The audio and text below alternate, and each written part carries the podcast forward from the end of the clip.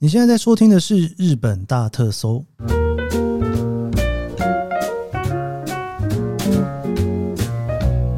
欢迎收听日本大特搜，我是 Kiss 研究生。今天是二零二三年三月三号，星期五。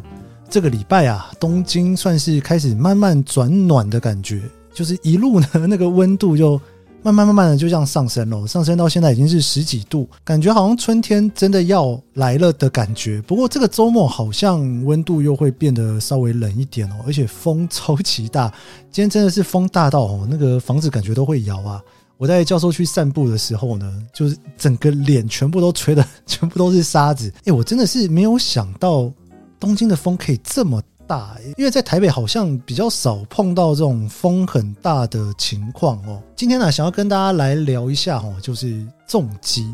其实我自己是一个完全不会骑重机的人，但是不知道为什么，我身边有一些就是专门骑重机的朋友哦。在台湾啊，重机感觉上就是一个蛮危险的活动哦，感觉就是好像路啊什么就不是那么的适合。但是在日本呢，听到人家在骑重机的时候哦，感觉就是一个蛮酷的一件事情。我其实有点不是很确定，这是因为交通规划的关系还是怎么样。所以虽然我自己完全不会骑重机，但是因为我对这件事情非常非常的好奇。我之前也有听说呢，有朋友从台湾特地来日本哦，就是去骑重机啊，出去看风景啊什么的哦。所以今天呢，我就特地找了阿抛一起来 聊重机。他不是只是会露营而已哦。还会骑重机，真的是非常酷的一位奇女子。她来之前，我就给她了一个算是功课吗？我就跟她说：“诶，能不能帮我准备一下？哦，假设真真的有人想要在东京骑重机的话，哦，你会挑选什么样子的路线去骑？而且我也真的是大开眼界啦，原来骑重机这件事情呢，不只是把它当交通工具而已。”它其实，在整个看风景啊，或者在路上，是一种很不同的享受哦。我不知道大家不骑重机的人看到这一集题目是什么感觉？我真的觉得非常的好奇，而且觉得蛮有趣的哦。今天我们就来一起聊聊在东京近郊的两条骑重机的路线，一条山线，一条海线。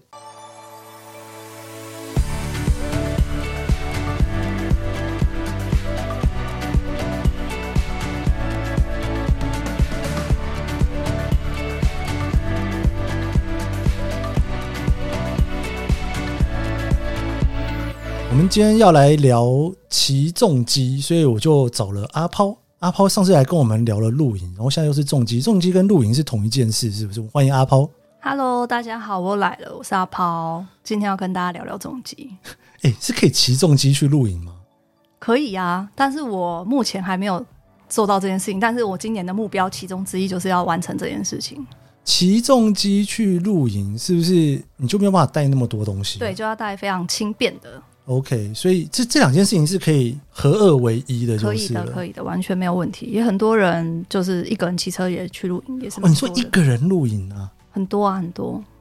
你在高速公路上会有时候会遇到。哦、一个人露营，哎，一个人露营是什么心情啊？Solo camp 就是你与大自然融入在大自然之中，只有你跟帐篷，然后你在那边浪费时间。露营其实就是在浪费时间，不是吗？可是你旁边还有其他主人在旁边呢、啊。但日本有个距离感，它不会让你觉得那个距离是会被打扰的。了解，他们有很多营区是有呃给 solo 的人用的，大小只有 solo 只有单身的人可以去，而且还有那个女生专用的，女生 solo 专用，男生不能进来哈，跟那个胶囊旅馆一样，应该说夜行巴士一样。哎、欸，真的好，我们今天不是要聊 露营，等下最后大家以为我们要聊露营，我们来聊重疾。哎、欸，你是自己是？一直很喜欢骑重机吗？应该说以前在台湾就是骑小绵羊或是这种一百 CC 的摩托车嘛。那日本之后也是可以骑，可是总是觉得，嗯、呃，怎么讲，没有办法满足你想要驰骋的欲望。所以那这样子的话，好像就只有骑重机这条路，你可以上高速公路，你才可以做更多的事情。对，骑重机，你觉得在台湾骑跟在日本骑有什么不一样？嗯。这一点其实最最大的差异就是可以上高速公路吧。相信台湾的朋友应该骑重机人，大家都对于这一点非常难过，没有办法开放，所以一直觉得很可惜。这样，那日本本身它现在就是都是可以上路的，那只是会有一些限制，可能有些地方不能双载。嗯嗯，对。那大部分你都是可以上高速公路，你可以去的地方就很远。那台湾比较小嘛，所以你能跑，你环岛也就是顶再多环几圈。但日本你真的要跑，你真的是可以跑很远很远。对，因为因为如果你在东京的话，等于说你东京往西边有东京的市，或者到山梨县去，对不对？南边有神奈川，北边有埼玉，东边有千叶。对。离开东京是不是就都是大自然的？重机我不得不说，它是不太适合在市区跑的一个交通工具啊。嗯、因为，呃，像是重机大部分是挡车的话，你要换挡啊，你每次停红绿灯都很，其实是很辛苦。那其实停红绿灯就增加你很容易倒车啊，或是在你还不是很熟悉的状况之下，蛮容易呃，会有一些你想到的状况啦。所以你骑重机基本上就是不是把它拿来当交通工具。对，我们是当做休闲娱乐休闲娱乐，哇，这真的是一个蛮酷的休闲娱乐。我今天跟阿抛在录这一集之前，我有问阿抛说，我们要来推荐一些路线，对不对？对，就是就是，如果你真的从台湾来，然后在台湾本来就在起重机，然后来这边有一些路线是可以去试试看。不过在那之前，我想先问一下，台湾人来日本是可以直接租重机的吗？哦。可以的，只要你在出发前有先去监理站换呃台湾重机的日文译本，嗯、那你呃是应该是一年内有效你就可以在那一年内来日本呃拿着译本，那当然是要包括台湾驾照，然后到一般的呃现在也蛮多完全是服务观光客可以租借的这些机车租借的地方就可以租车，所以租机车这件事情是就像租车一样。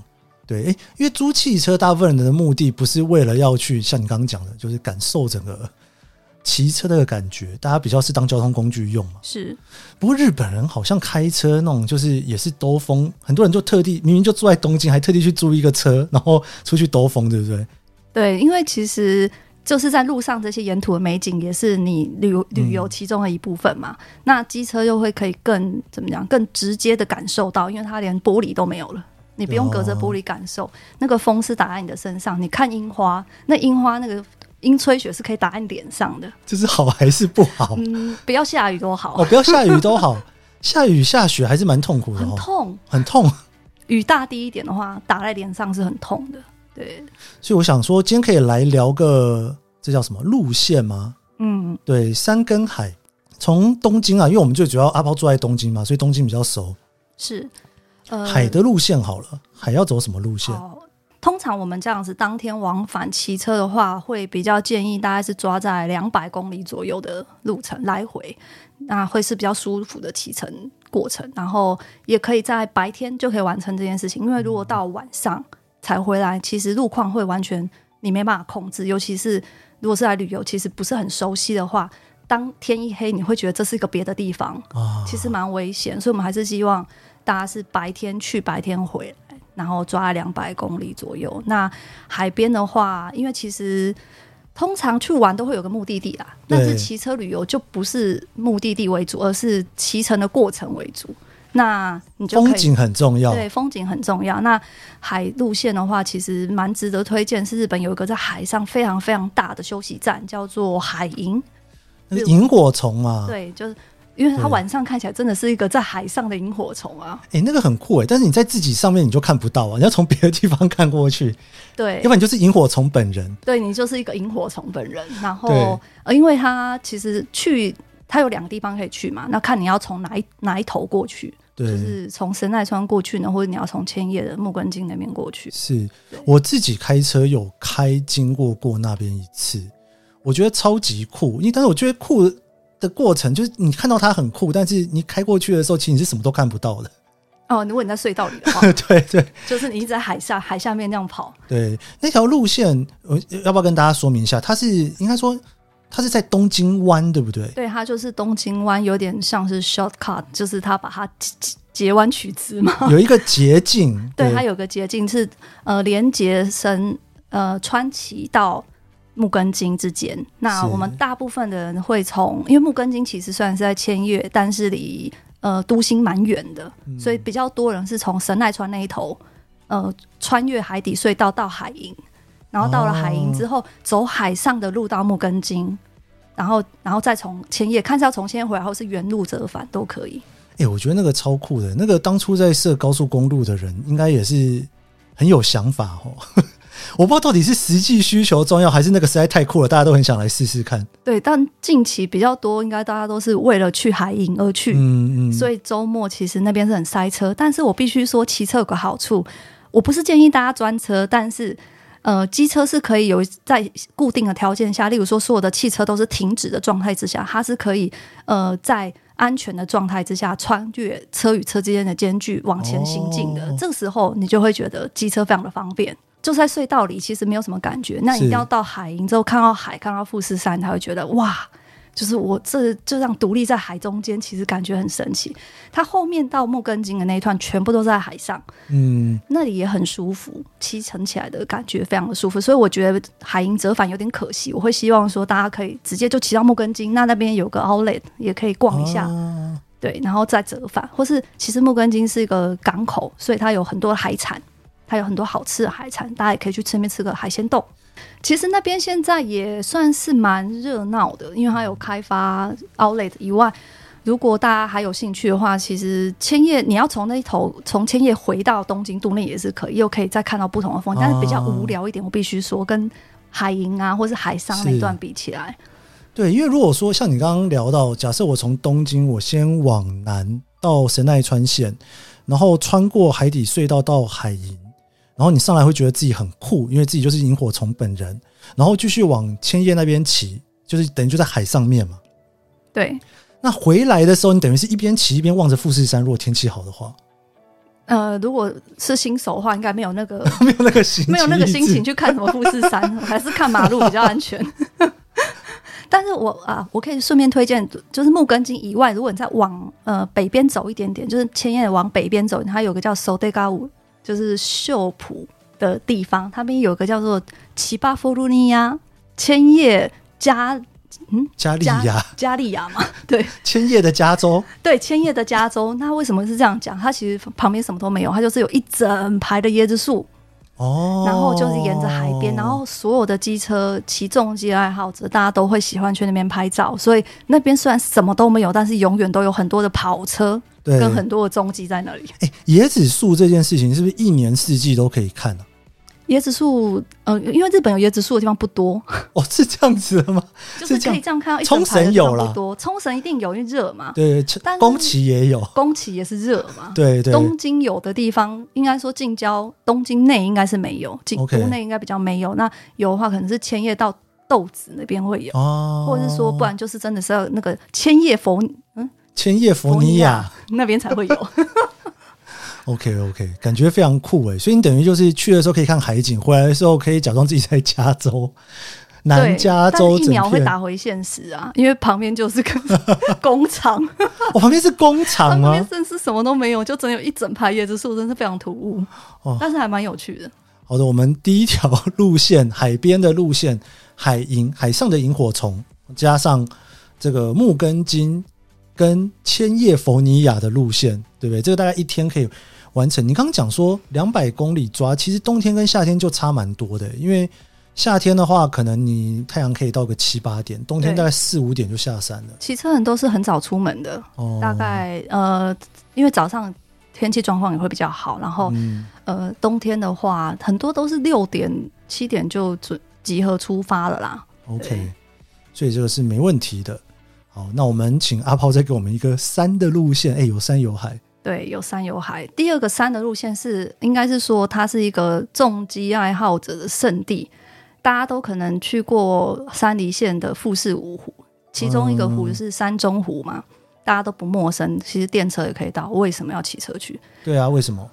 因为重点不是去哪里，重对重点是骑乘的过程。过程中，对，所以呢，呃，当然高速公路可以到啊。所以其实，如果你你要我也要看景点，你想要快一点走高速公路去看五湖也是可以的。但是其实其中有一条嗯、呃、算是圣地的路线，他们叫做道志路，就是周西米奇。道是道路的道，道路的道，然后志是志气的志。哦，在道路上面志气很强。嗯，我不晓得，但是那边其实也是很著名，有很多露营场的地方啊。对，所以它一整条其实是一个蜿蜒的小呃山路嘛。那它不会有太多的起伏，所以呃不会那么的危险。然后整个骑乘的过程是你会遇到非常多重机的爱好者，在沿路上会跟你打招呼的。你说打招呼吗？大家会就是因为骑车只有一只手要吹油门，另外一只手偶尔是可以空一下，不是建议大家都不要。你说手可以拿起来打招呼？对，所以在大家就是交错的时候，大家都会跟对方比耶，然后会把那个歪就是耶的手势比高高的，让对方也看到。然后他们叫牙 诶，什么东西？我也不知道为什么叫牙诶。然后就会会有人对你喊牙诶，你就回给他牙诶，然后你根本就不知道他是谁，然后你们可能一秒就错身而过，再也看不到他了。对，这跟车子车子的打招呼，诶，车子只会说谢谢，就是闪灯闪一下，对不对？可是你看机车是人在外面嘛，对，所以它是可以有人可以动，可以出声音的。哦，可以拿个那个麦克风在身上，然后。好像也应该也是有那种骑车是带音自带音响啊，自带音响边有音乐这样。哎、欸，有哎、欸，我碰过，有啊，那个是很吵哎、欸，很吵。但对哈雷有一些是有含那个音响在车上，就是自己听得到，外面其实听不太到。其实我们也听得到，也听得到。他如果声音感很大的话，OK OK。对，然后呃，它沿路上其实也会有一些咖啡店啊，然后其实比较重点的是，那中间会有一个叫做呃米基诺 Eki，就是所谓的道路休息站，它就叫道字。那这个道路休息站导致它的停车场非常特殊，是因为机车停车场超大。OK，因为太多人去了，okay, 太多人。那那边其实有点像是一个展示场。今天我有这台车，我骑到那边就是要给人家看的。所以所有人就在那边观摩，看旁边有哪些人在骑车。对，然后因为像我是女生，其实相较一般。有这种兴趣是男生为主的话，呃，蛮特殊的。然后我骑的车子也比较少见，所以就会有很多大叔出来跟你打招呼，说：“哇，这是你的车吗？哎，这是哪里的车？我可以看一下吗？我可以拍照吗？”那我们这个所有者的那个虚荣感吗？为什么？哎，阿炮，你都走这个路线的，就是露营也是，露营也是，机车也是。哎呦，所有因为大家都不是把机车当做怎么讲交通工具，大家每个人的车都擦的亮晶晶的，那怎么看都不是，就是要给人家看才骑出来的啊。懂，对，只上面只差没有包膜了。嗯、呃，搞不好有些是有包的。不过你们那个蜡本身应该也是上的很亮，像是一个膜在外面一样吧？就是会擦，定期洗车擦车这样子。然后因为就是机车的话，会也会有很多车队，对对，大家会相相招一起车。骑乘，然后就会有个，他们就会例如说，呃，一个车叫什么 meeting 这样。好，我今天例如说我是 SR，就是会有 SR meeting，那所有车 SR 来排了三十台这样子。你说就车队对不对？台湾也是很多车队一起出去哦。对，就是大家会比较还是同伴，是对，会比较有趣啦。嗯，其实那种机车出去都是只能一个人，对不对？它是可以载人的吗？机车可以载人，但是呃，一般道路是可以载一个人。哦，对对对。但高速公路不行。高速公路是首都高比较核心环状线的部分，不可以双载。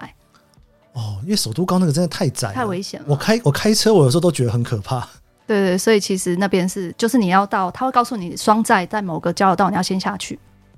哦，所以等于说，你如果要走像刚刚讲这种木根津路线的话，你在东京市区的时候是不能上首都高的，你要一直到了出东京的时候，你才能够上高速公路。这样，呃，应该说你可以走万岸线啊，万岸线就万岸线可以。对，OK，我我们讲那个太 detail 了，湾岸线大家都不知道在 在哪里。湾岸线就是那个羽田机场那一条线，高速公路。高速公路有很多呃不同的路线可以打到相同的地方，那可能是呃路程的不一样，跟它的风景也不太一样啊。了解了解。其实我本来跟阿抛打算还要再聊一个那个两天两天一夜的，对，没有关系，我们下一集再来聊两天一夜。那阿华，你觉得是不是给大家一个小的 hint，就是说，假设你在台湾，先这样讲啦，因为很多人没有骑重机嘛，对不对？嗯。然后就是也不是说鼓励大家骑重机，而是你觉得那种从重机看到的日本，跟你平常看到的日本有什么不一样？哦，我觉得变化很大哎、欸，因为我以前就是一个没有交通工具的话，我的唯一的脚就是、嗯、就是电车，电车，电车基本上是走铁道，然后也不是走马路，所以我们对这个都市其实是不太不太能理解它到底是长什么样子的。唯有透过道路，你才可以看得到这个地方居，不管是居住的人啊，或是这个城市其实原来是长这个样子。要透过你去跑这个路，你才看得到。那机车是更实质的反馈啦，就是它会比在车子里面连甚至连味道你都闻得到嘛，不管是香或是不香。是，哎、欸，真的耶，因为说真的，看地铁图看久了，你会有一些误会。嗯，你会以为那个，你会以为横滨是在西边，因为那个地图就全部挤在左边这样子。对，但它其实是在南边。南边对，就有很多这种有趣的事情。好了，那我们这一集的日本大特搜就先到这边啦。就是如果你喜欢，如果你本身就是在骑重机的话，我觉得应该蛮开心的。不是的话，应该你也觉得有一种大开视野。哦，原来日本人起重机是这种感觉。那如果你喜欢这期节目的话，别忘了帮一下五星好评。你可以再点关 IG 授权研究生，追踪我。我们就明天见喽，拜拜，拜拜。